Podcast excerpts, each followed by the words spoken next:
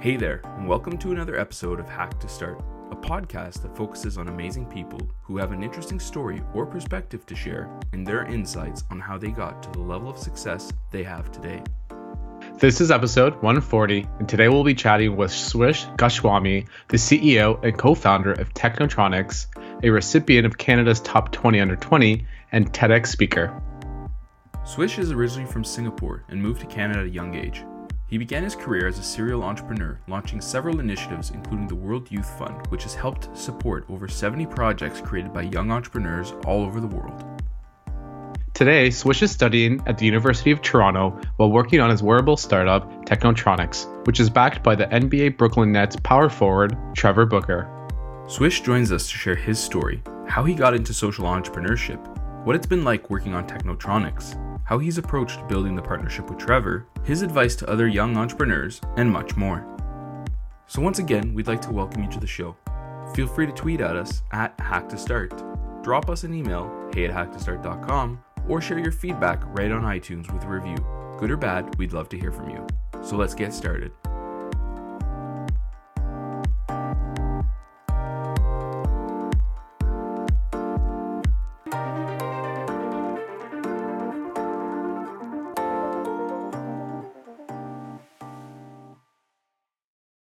Hey Swish, thanks so much for being on the show today. Thank you for having me. Franco and I are extremely excited to have you on to learn more a bit about your experience with social entrepreneurship and startups. But before we dive into that, we'd like to learn a bit more about yourself. So, where are you from and what did you study?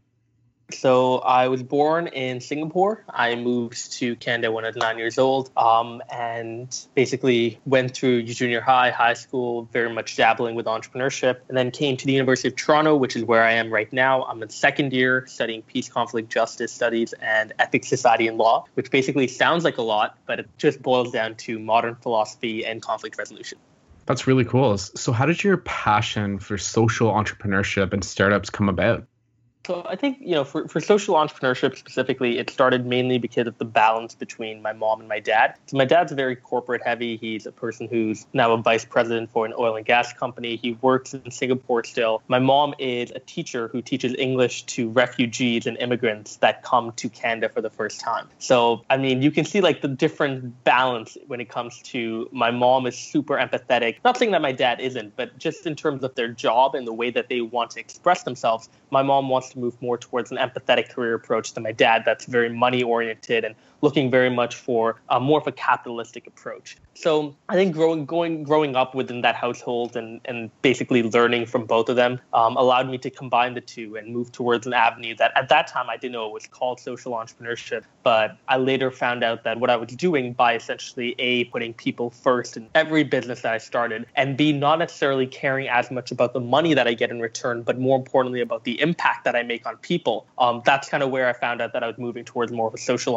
entrepreneurial model. Um, my earliest, you know, experience with entrepreneurship started when I was eight years old, though. Um, my dad came and wanted to convince me basically to be an engineer, and in his hidden way, basically wanted to start a project building something with me. And you know, I was a fan of Star Wars, Star Trek, all these space fiction shows. Um, and I wanted to build a hovercraft. And so I told my dad that's what I wanted to do. We spent about four months building a hovercraft. And by the end of the four months, we had sold my first and only rechargeable and remote controlled hovercraft for two hundred dollars. And my dad, I think, thought that I would found some love with building things. But what kind of sucked, especially for my dad, is I found a love more in selling things, and more importantly, in finding people um, who can essentially connect with my product best. So I think that's kind of my first experience with entrepreneurship. Later on, I got into a couple of programs like Junior Achievement in Canada, which is a great incubator for young startups, um, and then moved on towards a nonprofit route in high school, which the best advice I always give to someone who comes up and asks me like, hey, you know, how do I get started with like entrepreneurship is find an issue you care a lot about, a social issue in particular, and build a nonprofit around it. Because if you build a nonprofit, you're not borrowing money from anyone, you're not getting and having to raise money. You don't even need to make money necessarily um, to be self sufficient, um, but you still understand all of the things behind marketing, operations, accounts, all of the stuff with business. You kind of understand it through uh, nonprofits a lot better. That's really cool. And so speaking of nonprofits and like all the social activities that, that you know you really started to, to, to gravitate around it during high school, you're, you're the founder of several social initiatives like World Thinks, the Next Foundry, World Youth Fund, Food Share, and, and more. So, you know, can you tell us a bit about maybe some of these, um, specifically the World Youth Fund and, and what really motivated you to start that one? Yeah, so I mean, the World Youth Fund started actually out of the World Things organization. So when I was in high school in grade 10, it was, again, I was telling you, like, it was the time where I really wanted to start something on my own. You know, the, the times I created things before were all through an incubator or program, but I wanted to just go and start something from scratch my own. So I, I you know, I'd grown up watching a lot of conferences and people speak, and especially, you know, watched a lot of TED Talks. And I really hated TED Talks when I was in high school, which was a bit ironic because I later in university gave one. But I mean, I just hated the fact that you'd have a speaker go up and everyone would almost consider them like God. And like whatever they say is God's way. Um, and there's little to no engagement between the audience and the speaker. They just maybe take one or two questions, definitely not in a TED talk and they'd go off stage and that's it. So my co-founder and I wanted to start up basically a business that revolutionized live conferencing. That's what we came out with our naive grade 10 mind saying, oh, we're going to revolutionize this industry. We're going to change it, right? So we wanted to build a new type of conference that essentially allowed a speaker to come up, give a talk maybe for five to 10 minutes, but then the bulk of the time they spend is based, based solely on interacting with the audience, whether it be through posing a question to the audience that the audience has to solve together in focus groups, and the speaker would go around to each group group or maybe you know having an extensive q&a session like gary vaynerchuk for example does where it's about 10 minutes of talking and like 30 to 40 minutes of just questions from people directly. So when we started going around for you know trying to raise money for this idea we went to about 41 corporations in calgary alberta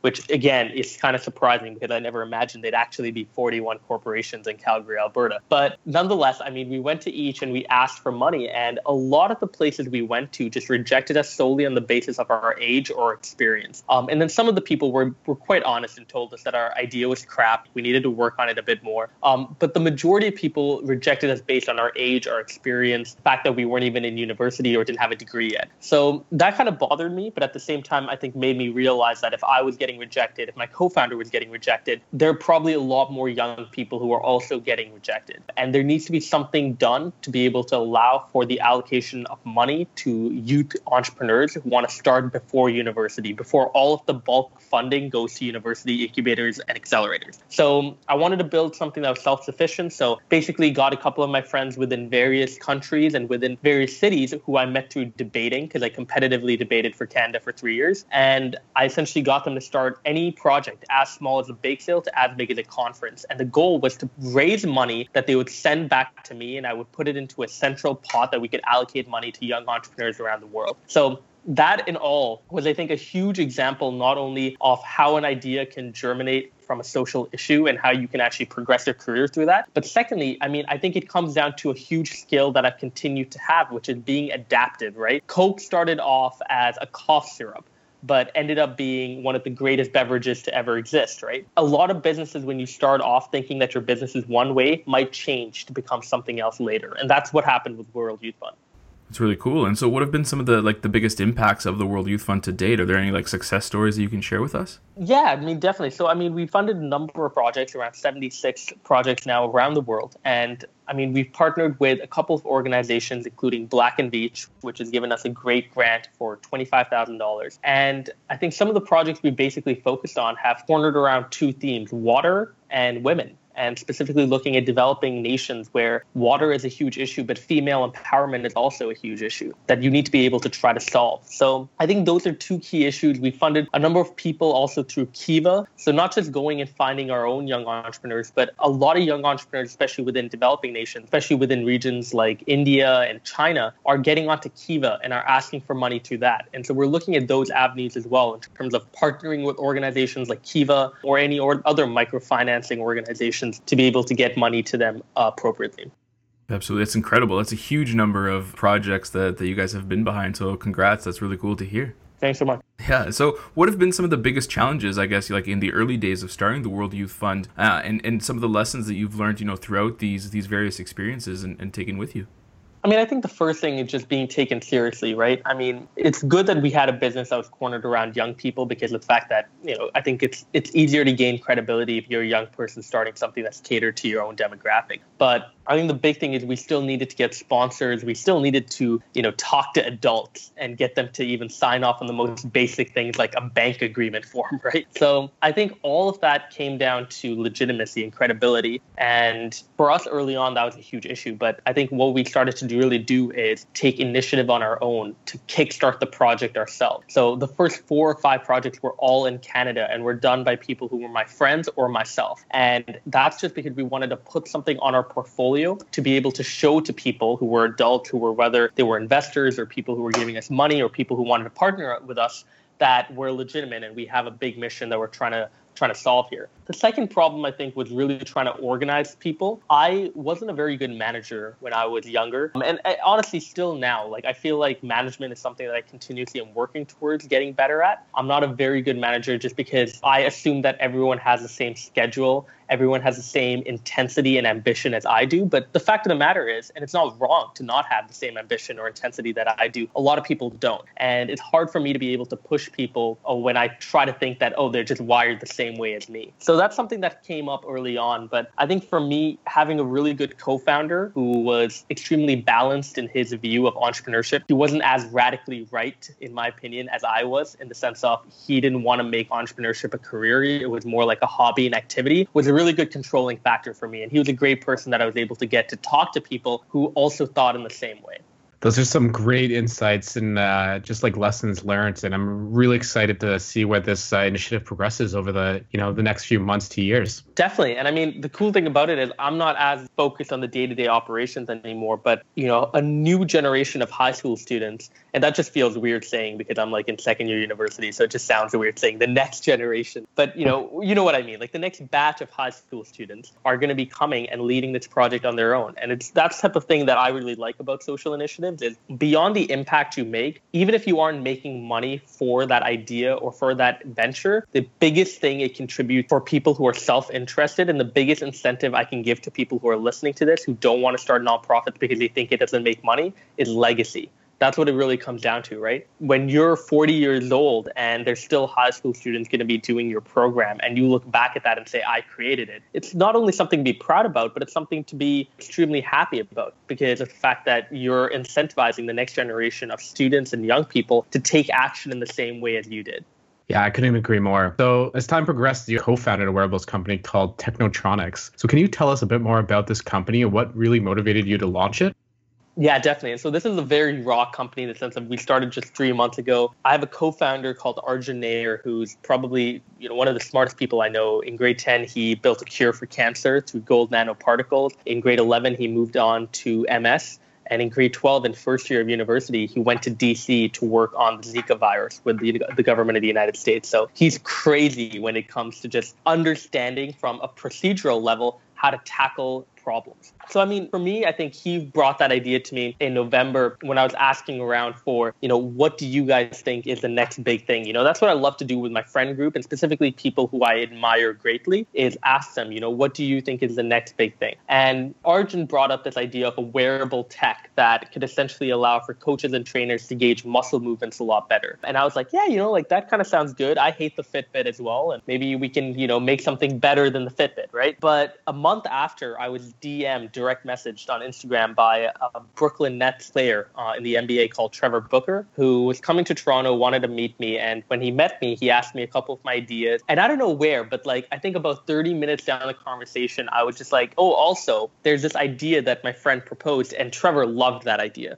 Um, and so I knew, like, hey, not only do I have the backing, not only do I have a co-founder who's incredibly intelligent, but I'm also very passionate about basketball and sports, right? Like we were talking earlier, my nickname Swish came from playing basketball in junior high and high school. It doesn't mean that I was good. It just means that like you know it's a better version than Ferocious, and I play basketball, so it was Swish. But you know, I'm still a huge fan. I'm I love watching basketball. So immediately, right off the bat, I thought that connection to to the idea that I had.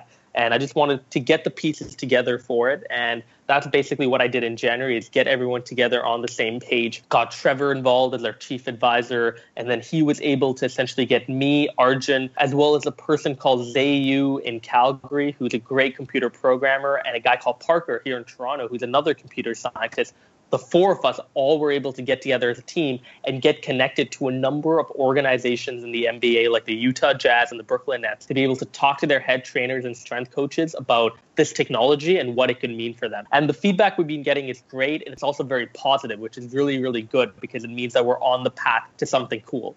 So that's basically where we're moving right now. We're targeting the professional sports market with basically a knee and an elbow patch that can track muscle movements a lot better so that coaches and trainers can optimize rest time and they could also potentially predict injuries. And maybe a year or two, we'll focus in on amateur leagues um, and then hopefully in the distant future move on to maybe bringing it down to the consumer level. But I don't want to immediately bring it down to the consumer level because I want to focus on a niche market first and build the product out in such a way that it becomes popular because NBA players, NHL players, and NFL athletes are all wearing it as well. So a really good example I like to bring to this is like the Power Balance band that was worn by a lot of NBA athletes. That band basically did literally nothing. It just looked cool.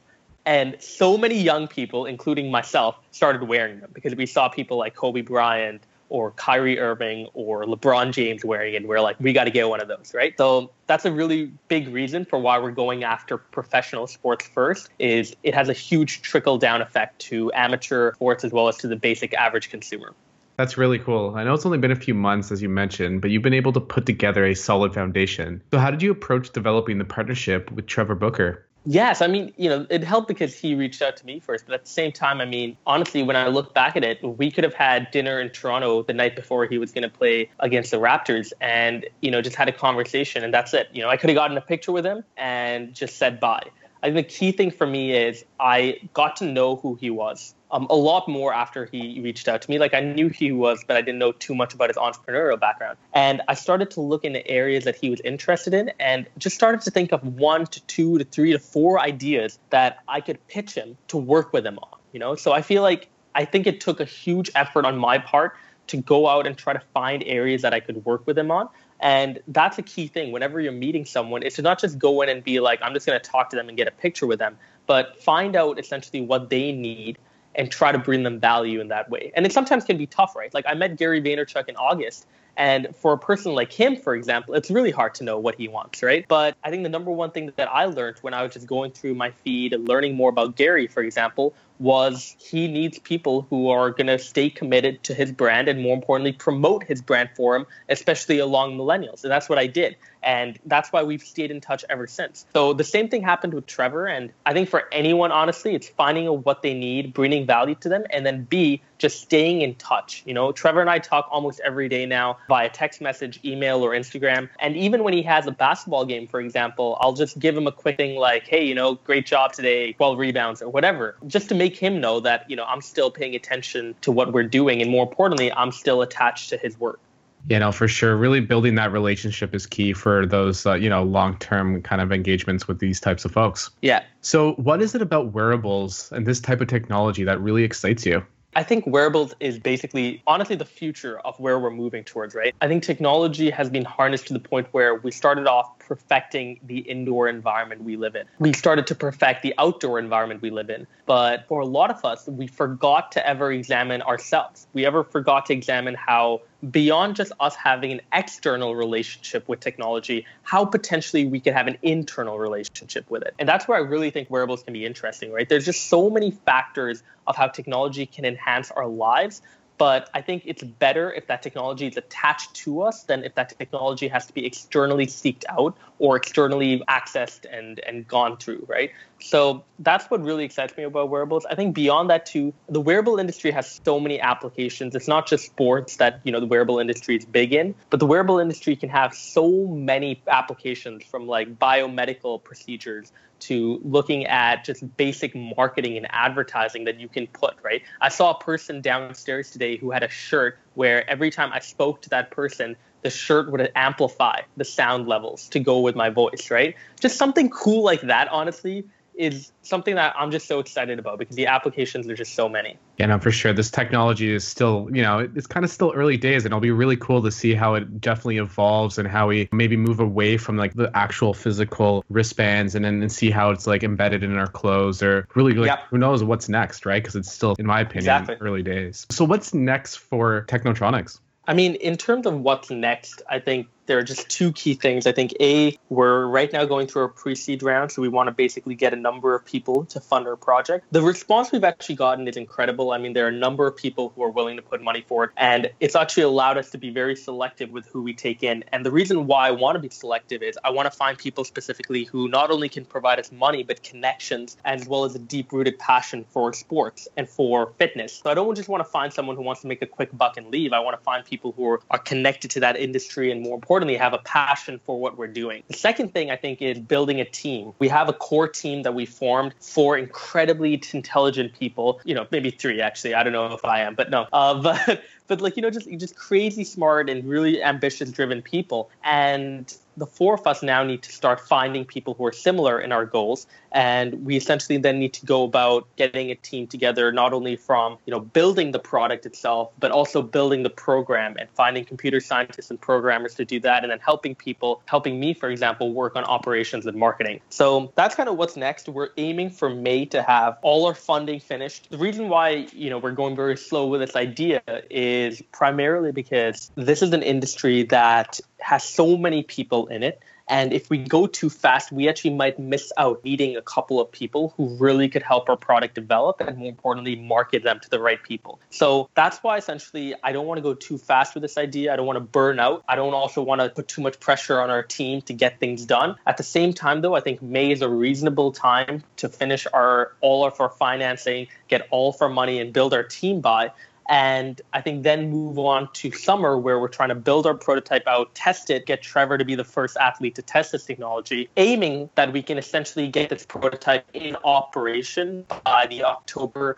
new NBA season. So that's kind of our timeline going forward. But definitely, you know, I'm the type of person who is extremely flexible. Um, and so what that means, you know, if by May we are still not really finishing up with our funding rounds or you know we still haven't found the right people yet I'll still try to delay that process. You know, I don't want to rush anything, especially when you're working with students who have their own schedules, who have their own ambitions outside of your company. But B, when you're working with such an industry wherein you just can't go fast because if you go too fast, you'll burn out or you wouldn't actually think about the right ideas and get the right people to execute on your mission. So, kind of shifting gears a little bit, one of the other things that, that you do a lot of is uh, you've spoken to several different events or schools and conferences on a variety of subjects, but particularly youth entrepreneurship uh, is a regular theme, like like we you know we've sort of seen throughout this episode. Furthermore, like in 2015, you were named one of Canada's top 20 under 20. So, what is some of your advice to other young entrepreneurs who are looking to, to start doing something or trying to figure out like what they should do or how to build a brand? What what do you typically share with them? I think the two things that just get started somewhere. I think a lot of people are extremely complacent in the sense of they think that once they have one accomplishment that means that they've already put themselves out there. That means they've already done something. But for a lot of what I'm doing right now, it's trying to get people to take the ideas that they once thought weren't possible and view them again, right? A lot of what I like to do is actually go back to my notes when I was seven, eight, nine years old and see whether those ideas that I wrote down as futuristic can actually be applied now with the technology we have accessible to us. So starting somewhere is very important because honestly, a lot of people A have started somewhere and feel like it's enough and that's complacency, or B, haven't even started in the first place and continuously plan out their future without ever thinking to actually start building foundational pieces for it, which is what I did from the ages of 14 to 17 is I built a foundation that essentially allowed me to grow from there nowadays when I'm able to leverage my connections, when I'm able to put myself out there, when I'm able to talk about the things that I did when I was 14 to 17 years old. The second thing and the second piece of advice I have for young entrepreneurs always is to try to put themselves out there in as many places as possible. So have a core message that you really care about. For me, I have a number of things that I care about from education and mental health to youth entrepreneurship and social entrepreneurship. And for all of those things, I try to put myself out there not only on social media, but speaking or blogging or trying to go about doing a podcast, right? Anything like that, honestly, can help you not only get connected with people who have similar interests as you, but B, can also allow you to be seen as not only an expert, but a credible person in your industry. And that's key, especially for young entrepreneurs who are starting up, because again, a lot of them are not seen as credible when they approach adults. But now, when you're able to build a good personal brand, you're more likely to be seen as credible. Thanks for sharing that. That's some really great advice, and it will definitely resonate to our audience and the young entrepreneurs who'll be listening to the show. No, definitely. And I mean, that's just another thing, too. It's like I have so many more pieces of advice. So, anyone hearing this, definitely look at the show notes and connect with me because I just love talking to young people who are interested in the idea. I almost am jealous of them, right? Because I love the idea of where you're thinking about an idea and you don't know whether to go with it or not. That phase is just so much fun. So, I'd love to be a part of it with, with you.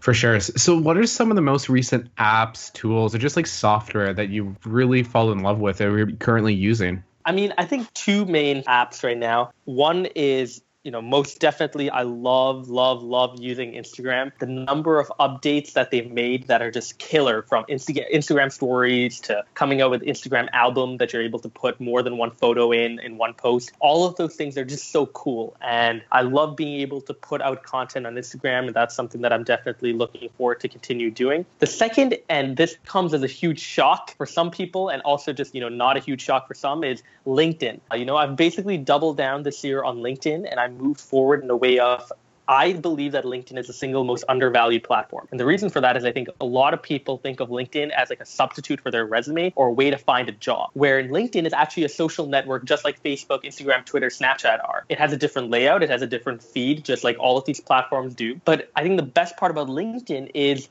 if you're trying to connect with people in a particular industry, why are people trying to do it over Instagram or Snapchat than going to places where people have built their profiles off their work in that industry, right? So that's why, you know, I'm essentially trying to put out a lot of content, trying to put out a lot of advice, informational, motivational pieces that have essentially allowed me to build a really good community on LinkedIn. And that's why I just love going back there is the number of people I'm able to connect with, the number of connections that I've made through LinkedIn, and you know, the number of speaking engagements, podcasts, interviews, all of these things, opportunities that came my way, I've mainly gotten them through LinkedIn.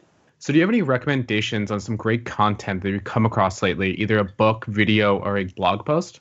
In terms of a video, you know, a video that I love watching again and again is Gary Vaynerchuk's Monday motivation video. It's not a recent video. He posted it about three years ago, but he keeps on posting it again and again because I just love that video. Not because it provides me motivation. Honestly, I'm like the last person that needs motivation, but just because his ideas in it are just so like they're incredible. They, they, they talk about not only his idea of, you know, you have one at bat and you can make it count, very similar to, you know, the you only live once thing that kind of blew up two years ago. But I think the second thing is talking specifically to people who are complaining right now who you know i have a lot of friends a lot of family members a lot of people in my life who complain about where they are but are not taking steps to change that. And i think that video is really really good for those type of people. The second in terms of books i'm not much of a reader but i honestly did start reading a book which i was really fascinated by. It's called zero to one. Uh, it's a book by peter thiel. And there was actually a guy on dragon's den who is now a mentor for me. He's a judge on dragon's den. His name's michael hyatt. Uh, dragon's den by the way for americans is like the equivalent of shark tank for us in canada. And and he recommended that book to me because it's incredible to examine how to build a business and more importantly how to build a business that's practical and so if you're the person that's scared of building one because you think you might lose money read zero to one because honestly it'll allow you to think in a different way and a way that's just more practical and more likely then to be successful the final thing in terms of just generally you know pieces of content i, I really like following people on linkedin who have really, really good LinkedIn blogs. So blogs that come from LinkedIn Plus, I really, really like following people. And so one of the people that I would recommend following is a guy called Tony Hughes. Tony T O N Y Hughes H U G H E S on LinkedIn. He has some great pieces that he writes about how industries are changing from social media changing to wearables changing to the financial market changing, all of these different changes and trends that are occurring. He examines them a lot closer. So those are just basically some of the pieces of content I would recommend. Cool. Those are some awesome resources, and we'll definitely make sure that uh, we link to them so people can check them out. Awesome. So, just to uh, kind of recap and, and end the episode, do you have any last thoughts or personal models that you live by and you think other people should know about? I mean, I think the basic philosophy that I love living by was said by Harvey Dent in The Dark Knight, which was, I make my own luck. And I honestly love that line so much just because when I grew up, I grew up in a time where, you know, in Singapore, and then when I came in as an immigrant, I thought that, you know, yeah, so many people who live in really rich households are just lucky. You know, they're lucky to be in those households. And then when I grew up, anytime I didn't get an opportunity, I considered the person who did get it over me to be lucky. But then I think, you know, right now, especially in the last year or two, I've kind of understood that basically the purpose of working is this. Think of yourself like an artist. You're going to work every day and you're looking at a white canvas in front of you. You're going to draw or you're going to paint or whatever. You're going to try to draw something and think of something to do. But if you don't know what you're doing the purpose of working is this that potentially if you do work you'll have a miracle thought or you'll have an opportunity that comes your way or you'll get lucky and you'll figure something out. But the reason why i love this analogy is you could only figure that miracle out if you show up. And a lot of people don't.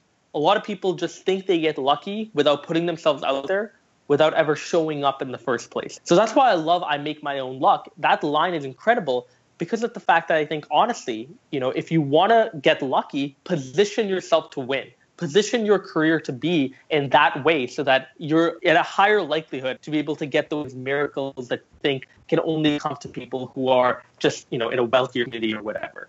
Awesome. That's a terrific analogy. Uh, Swish, thanks so much for taking the time to chat with us today, man. It was uh, awesome to have you on the show. Definitely. No, thank you so much. I would, of course, again, recommend to all the listeners to check out your previous podcast as well. I did, and I really liked them. So thanks so much. You guys are doing great work. awesome. Thanks so much, man.